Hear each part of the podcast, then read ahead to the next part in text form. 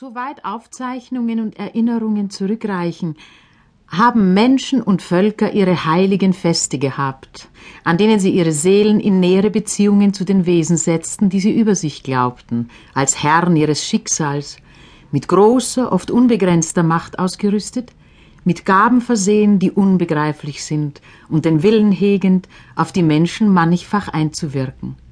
Sie mochten nun diese Wesen Götter oder Selige oder Himmlische oder wie immer heißen. Und ein Schein und ein Schimmer war gewiss zu allen Zeiten für sinnige Gemüter durch Herz und Natur bei diesen Festen ausgegossen. Wenn auch nicht alle, ja vielleicht die wenigsten, Ursprung, Zweck, Bedeutung und Inhalt der Feste erkannten, und wenn sie vielmehr ihre eigenen, frommen oder dichterischen oder einbildungsvollen Gedanken mit dem Feste verbanden. Und als das Licht des reineren Glaubens in die Welt gekommen war, haben die Feste nicht aufgehört. Sie sind heiliger geworden. Und ein Schein und ein Schimmer ist durch Herz und Natur bei ihnen ausgegossen. Wenn die Menschen sich mit ihren Ahnungen in das Wesen des Festes versenken und wenn sie kleine Verzierungen und kleine Zutaten je nach den Wallungen und Pulsschlägen ihres Lebens beifügen.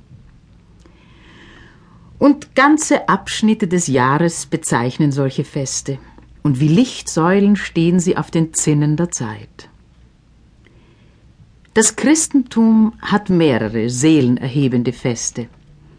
Und ist Pfingsten das liebliche Fest und ist Ostern das Erhabene, so ist Weihnacht das Herzinnige. Es ist das Fest des Kindes, des ewigen, des heiligsten, des allmächtigen, des liebreichsten Kindes, des Königs der Kinder.